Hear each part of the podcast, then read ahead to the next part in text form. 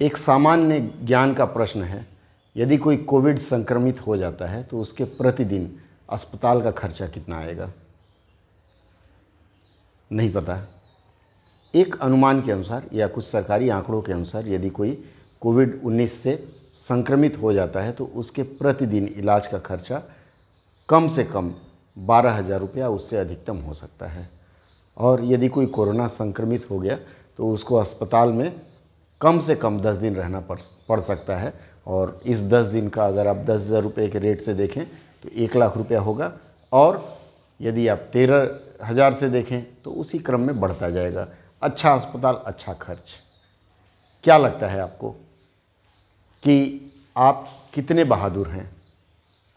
मुझे पता है आप बहुत बहादुर हैं और आपकी अंतरात्मा इतनी अधिक शक्तिशाली है कि आपको आपकी अंतरात्मा कहती है, परहेज करने की ज़रूरत नहीं, मुझे तो कोरोना नहीं होगा, उस पड़ोसी को होगा या मेरे बगल वाले को होगा।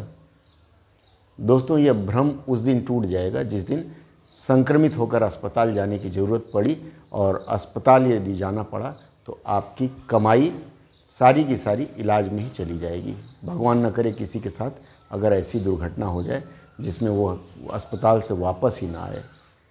तो हमारी सारी समझदारी धरी की धरी सबसे बड़ी बात है, अगर कोई संक्रमित हो जाता है तो वो किसे दोष देगा?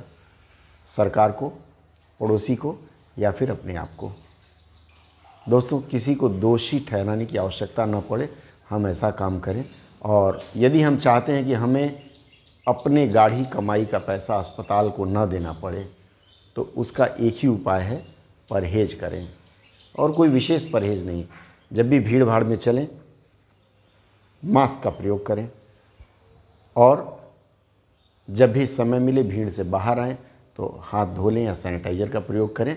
जहाँ तक प्रयास करें, कोई खांस छींक रहा हो तो उससे सोशल डिस्टेंसिंग बनाए रखें। मुझे पता है कि आजकल काम धंधे वाले रेल में रोज़ जो चलते हैं, वो सोशल डिस्टेंसिंग बनाकर नहीं रख सकते। लेकिन कम से कम यह तो बना के रख सकते हैं। आप मास्क लगाएँ, हाथ धोएँ और फिर अपने आप को सचेत रखें।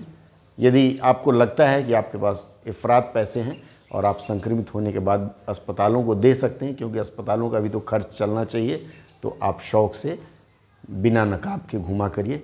और नहीं तो फिर पंकज उदास का वो गज़ल हमेशा गुनगुनाइए, निकलो ना बेनकाब, ज़माना ख़राब है।